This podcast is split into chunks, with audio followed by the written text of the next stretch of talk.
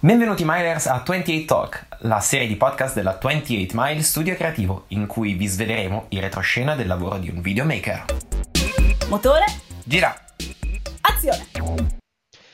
Benvenuti Milers a 28 Talk. Io sono Gabriele. E io sono Michela.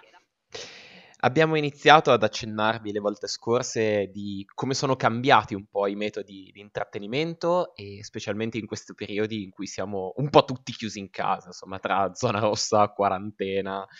E vi abbiamo iniziato a buttare un po' lì una parola, streaming, vero Miki?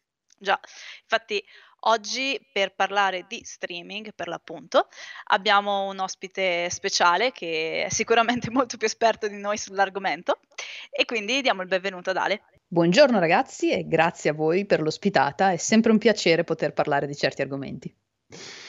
Allora, domande, domande di rito. Chi sei, di che cosa ti occupi e come sei arrivato a fare il lavoro che fai? sono effettivamente le domande di rito e paradossalmente sono anche quelle un pochino più complesse a cui rispondere. Chi sono? Mm, non c'è in realtà una categoria ufficiale per quello che faccio, però eh, per usare una definizione comune, sono una giornalista videoludica. Quindi, come hai precedentemente detto, mi occupo di videogiochi sia dal punto di vista dello streaming, ma soprattutto dal punto di vista editoriale. Come sono arrivata a fare questo lavoro? Per caso.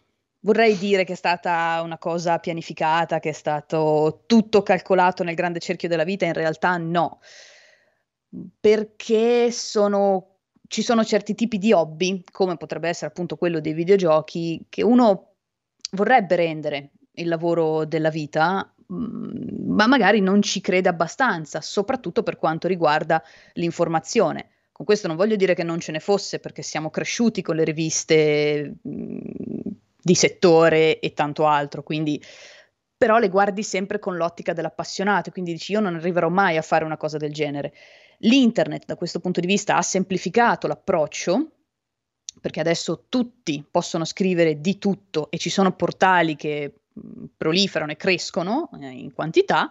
Io sei anni fa, fine del 2014, quindi praticamente sono mh, quasi sei anni fa, ho provato a mandare una candidatura per le guide, perché a me piace particolarmente dedicarmi, tempo permettendo, alle guide dei videogiochi, mi piace aiutare gli altri, laddove magari io per prima ho trovato delle difficoltà però l'ho mandata, sapete, magari se, senza troppe pretese, nel senso, ok, l'ho trovato, vediamo se, se, mi rispondono. Mi hanno risposto, effettivamente, mi hanno messo alla prova, come sempre capita quando entri nelle redazioni, hai un periodo di, di prova durante il quale ti fanno fare cose minori, ti fanno approcciare all'editor, ti fanno approcciare alla mentalità redazionale, perché ognuna è diversa, e poi da lì il percorso in realtà è stato tutto in salita, ma in discesa, perché per quanto sia bello eh, parlare e fare in senso ampio eh, videogiochi rimane, quando diventa un lavoro, eh, è molto, molto, molto impegnativo. Quindi è stato effettivamente in salita, ma è stata una salita soddisfacente. Quindi dalle, dalle guide si è passati alle notizie, dalle notizie si è passati alle anteprime, il che significa andare alle convention, andare alle presentazioni, eh, alle fiere e, quanta- e, da lì poi ovviamente trarne eh, degli articoli e poi alle recensioni per chiudere effettivamente il cerchio o magari iniziarne un altro con lo streaming. Effettivamente, come l'abbiamo detto più e più volte, ricordatevi, giocare è una cosa molto, molto seria. Serissima. c'è la parte di divertimento, ma c'è anche la parte effettivamente di lavoro. Allora, hai parlato di streaming. Um, volendo provare a dare una definizione di che cos'è, per, soprattutto per quelle persone che seguendoci magari non conoscono questo mondo, come potresti definire lo streaming? Mm, anche questa rientra eh, nelle grandi domande della vita. Cos'è lo streaming? Ognuno potrebbe dare bene o male eh, una definizione diversa, però sostanzialmente, per, per tenerla breve come, come hai chiesto tu, è trasmettere tramite internet, quindi in live, determinati contenuti volti a intrattenere il pubblico in maniera diversa a seconda dell'obiettivo che si ha, se si è in singolo, o della testata, nel mio caso, per cui si lavora, e potrebbero essere sia, come ho già detto, di eh, intrattenimento, di piacere, di informazione, oppure, visto che io lavoro per due realtà diverse, da un punto di vista anche più commerciale, quindi invogliare le persone all'acquisto in un determinato punto vendita. Il concetto di fondo rimane lo stesso, le finalità ovviamente sono diverse.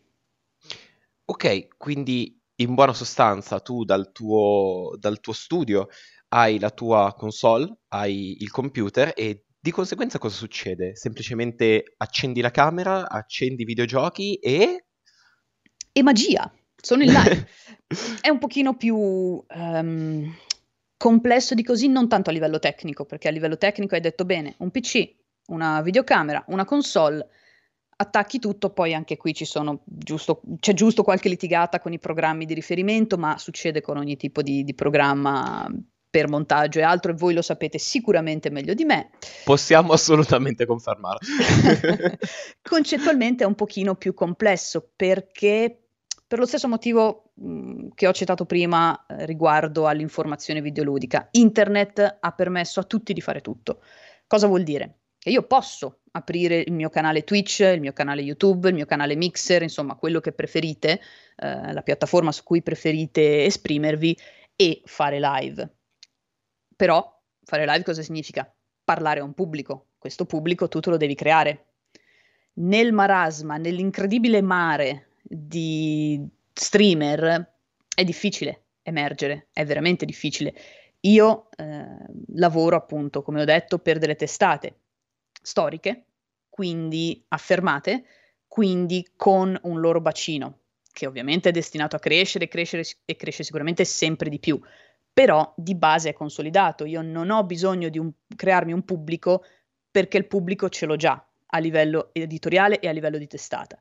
Io come persona magari ho bisogno di creare la mia figura professionale. Quando entro in una nuova redazione, il pubblico a livello scritto e a livello di stream mi deve conoscere, deve imparare a capire chi sono, qual è il mio approccio nei loro confronti, qual è il mio approccio allo stream, ai contenuti che porto. Quindi è un discorso effettivamente eh, più complesso del dire mi metto nella mia cameretta e attacco la webcam alla console e streamo. Sì, fattivamente è questo che fai. Concettualmente dipende sempre dall'obiettivo che ti poni. Quindi voglio diventare uno streamer di successo? Mi verrebbe da dirti buona fortuna, perché non è facile per tantissime ragioni. Lavoro per appunto una testata e mi voglio mettere in gioco perché lavorare per una testata non significa automaticamente fare stream uh, devi sentirti tu portato, perché comunque stai parlando a qualcuno e magari non sei abituato, devi, se, la, la, stessa testata deve ritenerti indispensabile perché magari, non lo so, ha un programma di streaming che è saturo e tu in quel momento non ci entri, cioè le dinamiche sono veramente, veramente tante. Uh, si attacca la webcam, si attacca il PC e poi però sei su questo enorme palcoscenico ricco di possibilità. Sei su un palcoscenico e quindi hai un pubblico però il tuo pubblico è virtuale e in presenza, cioè è una commistione un po' strana, um, perché comunque chi ti segue durante le live ha, uh, comunque, ha comunque una sua predisposizione ad ascoltare, anche perché una live quanto può durare? È variabile anche questo. Eh, una live può durare mm, dall'ora alle due ore, alle tre, alle quattro, alle cinque ore persino, dipende sempre dal contenuto che si offre. Ad esempio, un just chatting eh, mattutino per fare compagnia all'utenza potrebbe durare un'oretta. Ok, Una quindi just chatting è, scusami se ti interrompo, just chatting è quando semplicemente ci si incontra col pubblico per fare quattro chiacchiere. Esatto, esatto. Il, ah, okay. il tag proprio di, di, di Twitch lo, lo, mette sotto just chatting, che effettivamente sono le quattro chiacchiere. E può durare un'oretta. Perché? Perché di accompagna, specie il mattino, è per dare il buongiorno all'utenza, quindi non, non è necessario che duri tanto. Ci sono le sessioni di gameplay invece, che bene o male eh, devono, pass- devono durare dall'ora e mezza in su, perché ovviamente un'ora di gameplay, a meno che non ci siano restrizioni per il gioco che si sta giocando, magari perché si è in fase di recensione, però il publisher ti permette di mostrarne una parte, ma non riesci a coprirle due ore, puoi mostrarne solo un'oretta, insomma, come sempre le dinamiche sono complesse, ma dall'oretta e mezza in su i gameplay, sia per intrattenere, sia perché se devi mostrare un gioco, spesso un'oretta non, non è sufficiente. Questo poi sfora nelle 3, nelle 4, nelle 5 ore, eh, a seconda dello streamer e di quello che ha voglia di fare in quel momento, ma ci sono anche conferenze che durano 3-4 ore. Potrebbe essere, soprattutto in questo periodo di, di pandemia, eh, che ha costretto molti a riconvertirsi al digitale, molte fiere, ovviamente parlo in ambito videoludico, a riconvertirsi al digitale, eh, ci sono show che durano tanto. Banalmente, domani ci sono i The Game Awards e per la testata, una delle testate per cui lavoro, si fa una maratona di live in cui ci si intercambia, però dura dalle 4 del pomeriggio fino alla notte inoltrata. E quindi l- le persone sono lì e c'è ci sono degli stacchi di un paio di minuti tra una live e l'altra, che ovviamente parleranno di diversi argomenti, finché non inizia lo show e lo show è destinato a durare parecchio. Hai parlato di eventi che si sono spostati effettivamente al digitale. Um, nella tua carriera hai avuto possibilità di partecipare a eventi uh, decisamente importanti per quanto riguarda l'ambito visu- videoludico e ne hai potuto vivere l'esperienza uh, in, uh, in, prima persona. Quanto può esserti stato utile il vivere questi eventi, come ad esempio le tre, che ricordiamo essere uno tra i più uh, importanti eventi riguardanti appunto il videogioco? Quanto è importante averli vissuti in prima persona? Quanto puoi portare di queste esperienze all'interno poi delle tue live? È effettivamente molto importante, sia per te redattore perché durante le fiere, così come magari durante gli eventi minori, quelli che sono le presentazioni, quelli che sono le cosiddette anteprime, le sessioni di prova, hanno nomi diversi a seconda poi di come uno preferisce, uh, preferisce chiamarle, tutti interfacci non solo con il PR e con il publisher e quindi devi imparare eh, a gestirti, a giostrarti, anche solo per fare tu bella figura, eh, senza pensare a chissà cosa.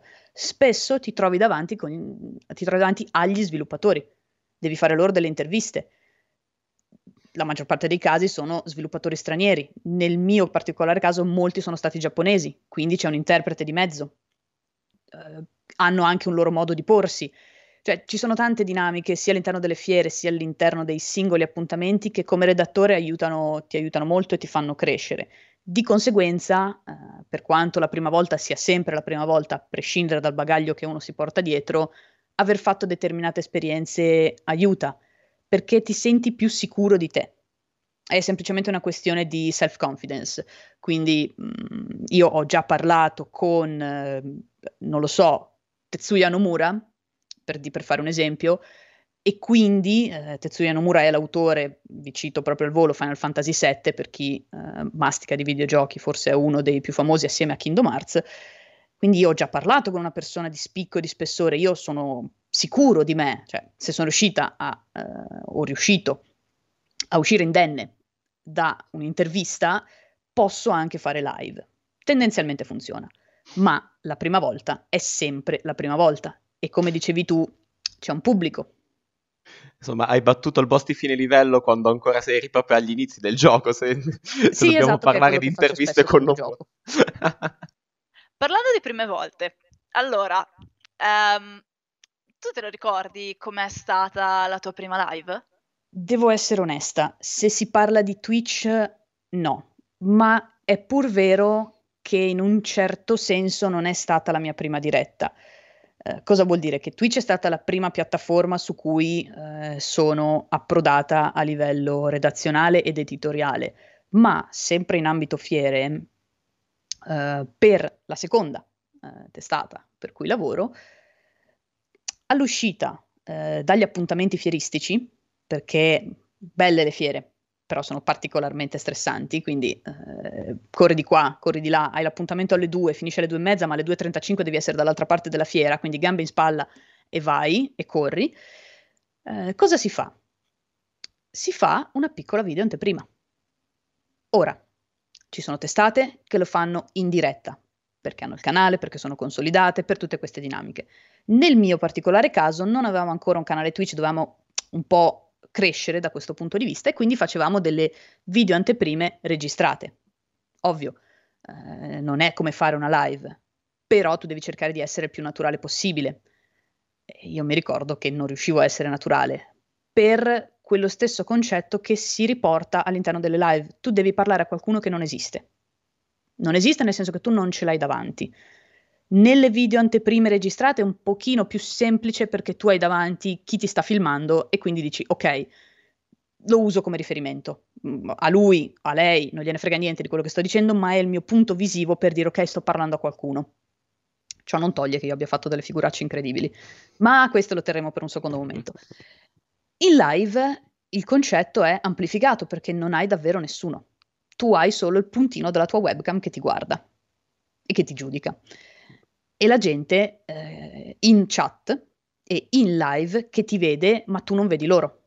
Tu non sai qual è eh, la loro risposta alle tue parole, al tuo modo di porti. Certo, c'è la chat per questo, ma non è la stessa cosa che parlare, guardare negli occhi qualcuno e capire che direzione sta prendendo la conversazione, se sta annoiando, se sta interessando, se sta divertendo. Ovviamente il parlare e lo scambiarsi eh, commenti in chat è utile, ma non è la stessa cosa e se ti fai prendere dalla tensione, poi inizi a dire cose a caso, a non eh, eh tenere il filo del discorso, a perderti, a ridacchiare, a cercare di riempire gli spazi vuoti in maniera spesso imbarazzante, insomma, se ne causano di, di, di difficoltà.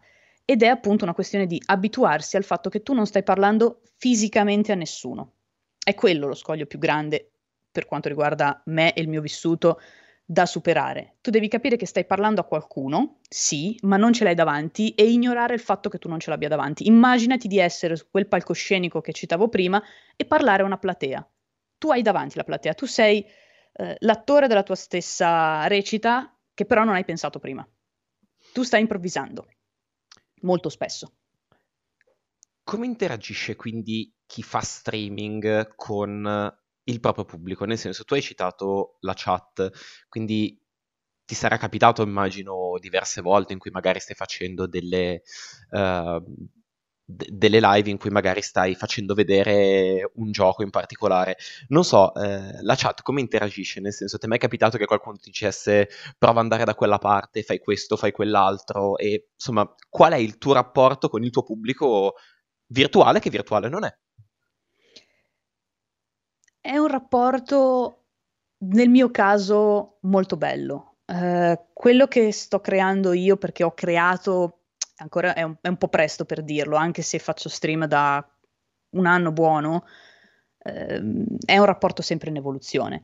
Però a me piace molto perché la gente ha capito che tipo di streamer e di redattrice sono io, sa cosa aspettarsi bene o male dai miei contenuti, ma soprattutto interagisce tanto, che è una cosa fondamentale per lo streamer perché quando hai del pubblico che non interagisce in chat, tu non hai dei punti di riferimento. Quindi tu puoi continuare a parlare, parlare, parlare, ma a una certa hai bisogno di qualcuno che ti dia una direzione, perché sennò ti ritrovi a, a parlare spesso a vuoto.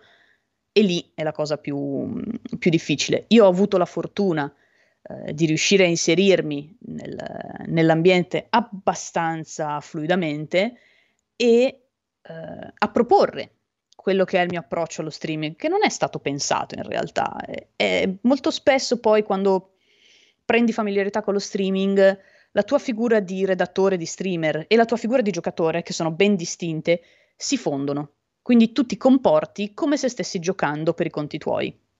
Inizi ad avere un pochino meno di rigidità, inizi a essere un pochino più, um, come si può dire, onesto nel, nel, nel, tuo esprimerti, nel senso che magari ti lasci scappare qualche imprecazione, parli fra te e te, mm, mugugni, borbotti, tutte cose che ovviamente uno dice, vabbè, ma in live non è carino farlo, in realtà è, crea quel, quella connessione, almeno a me da questa impressione, quella connessione tra lo streamer e il, eh, lo spettatore.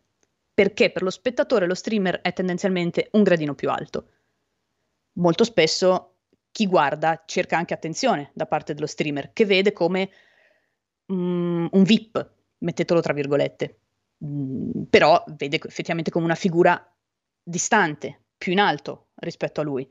Cerca appunto di catturare la sua attenzione. Spesso c'è gente in chat che semplicemente chiede mi saluti.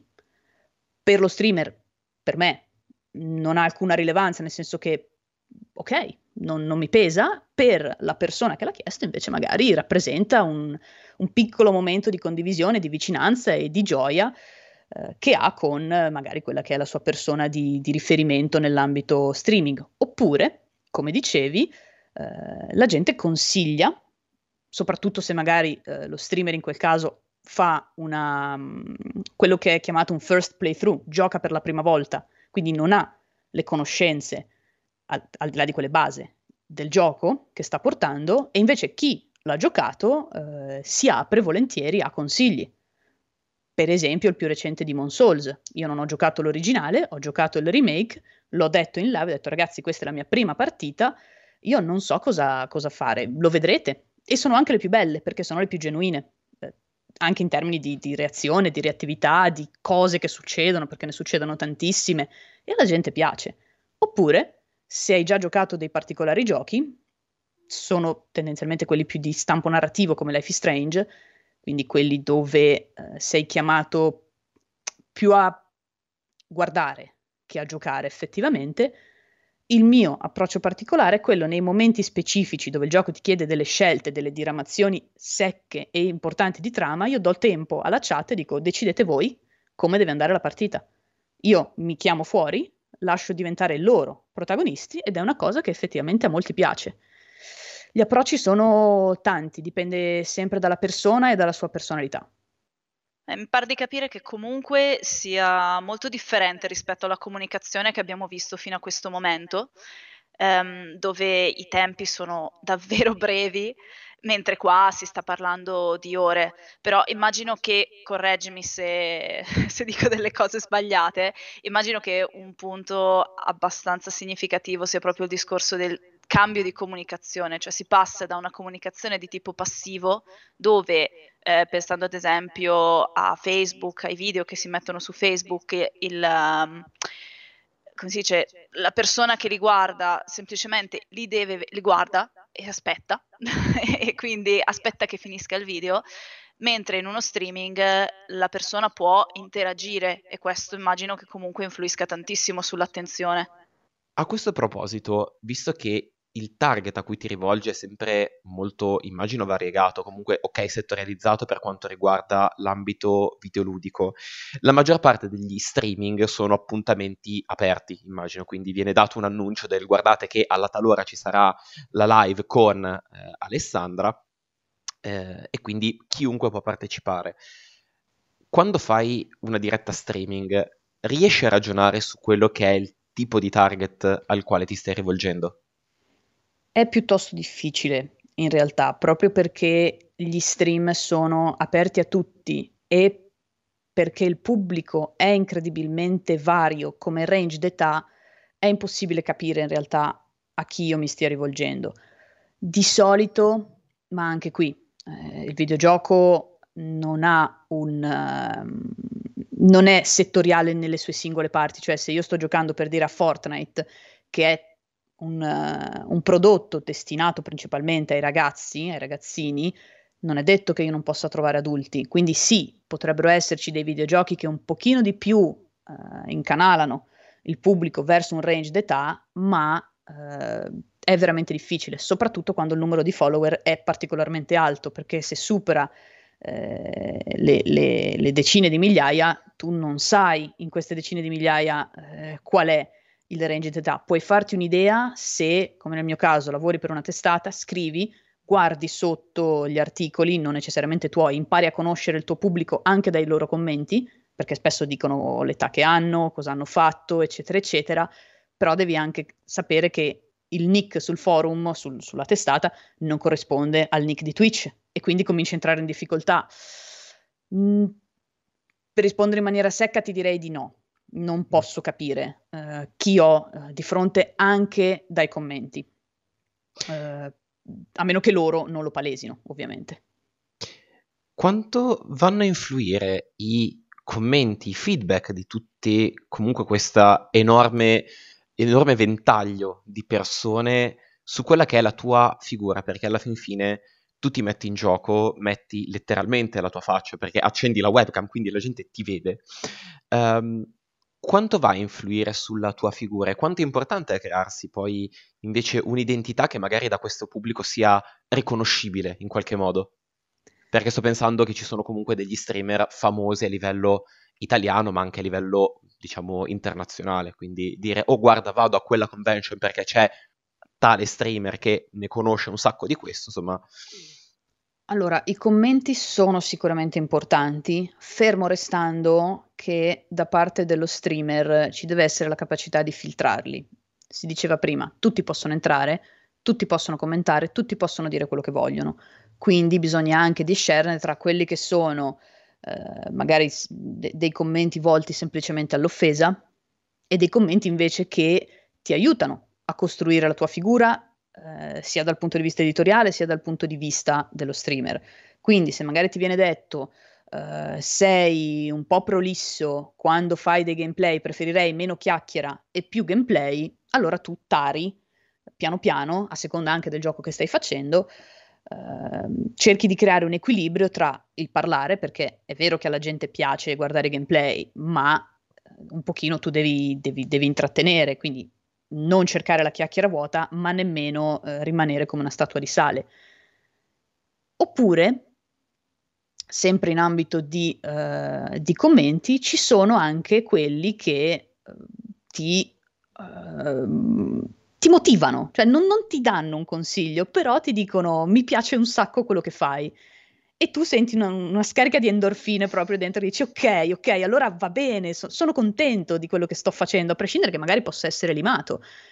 I commenti sono vari e vari ovviamente sono le, le, i risultati che uno ne trae.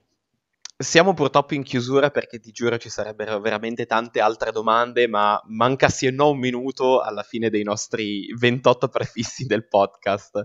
Un'ultima domanda che mi sembra di rito e che in realtà più o meno facciamo a tutti i nostri intervistati, è eh, il discorso di dare qualche consiglio, cioè ci piace il fatto di poter condividere le conoscenze e quindi anche a te Ale, giustamente, chiedo la domanda di rito.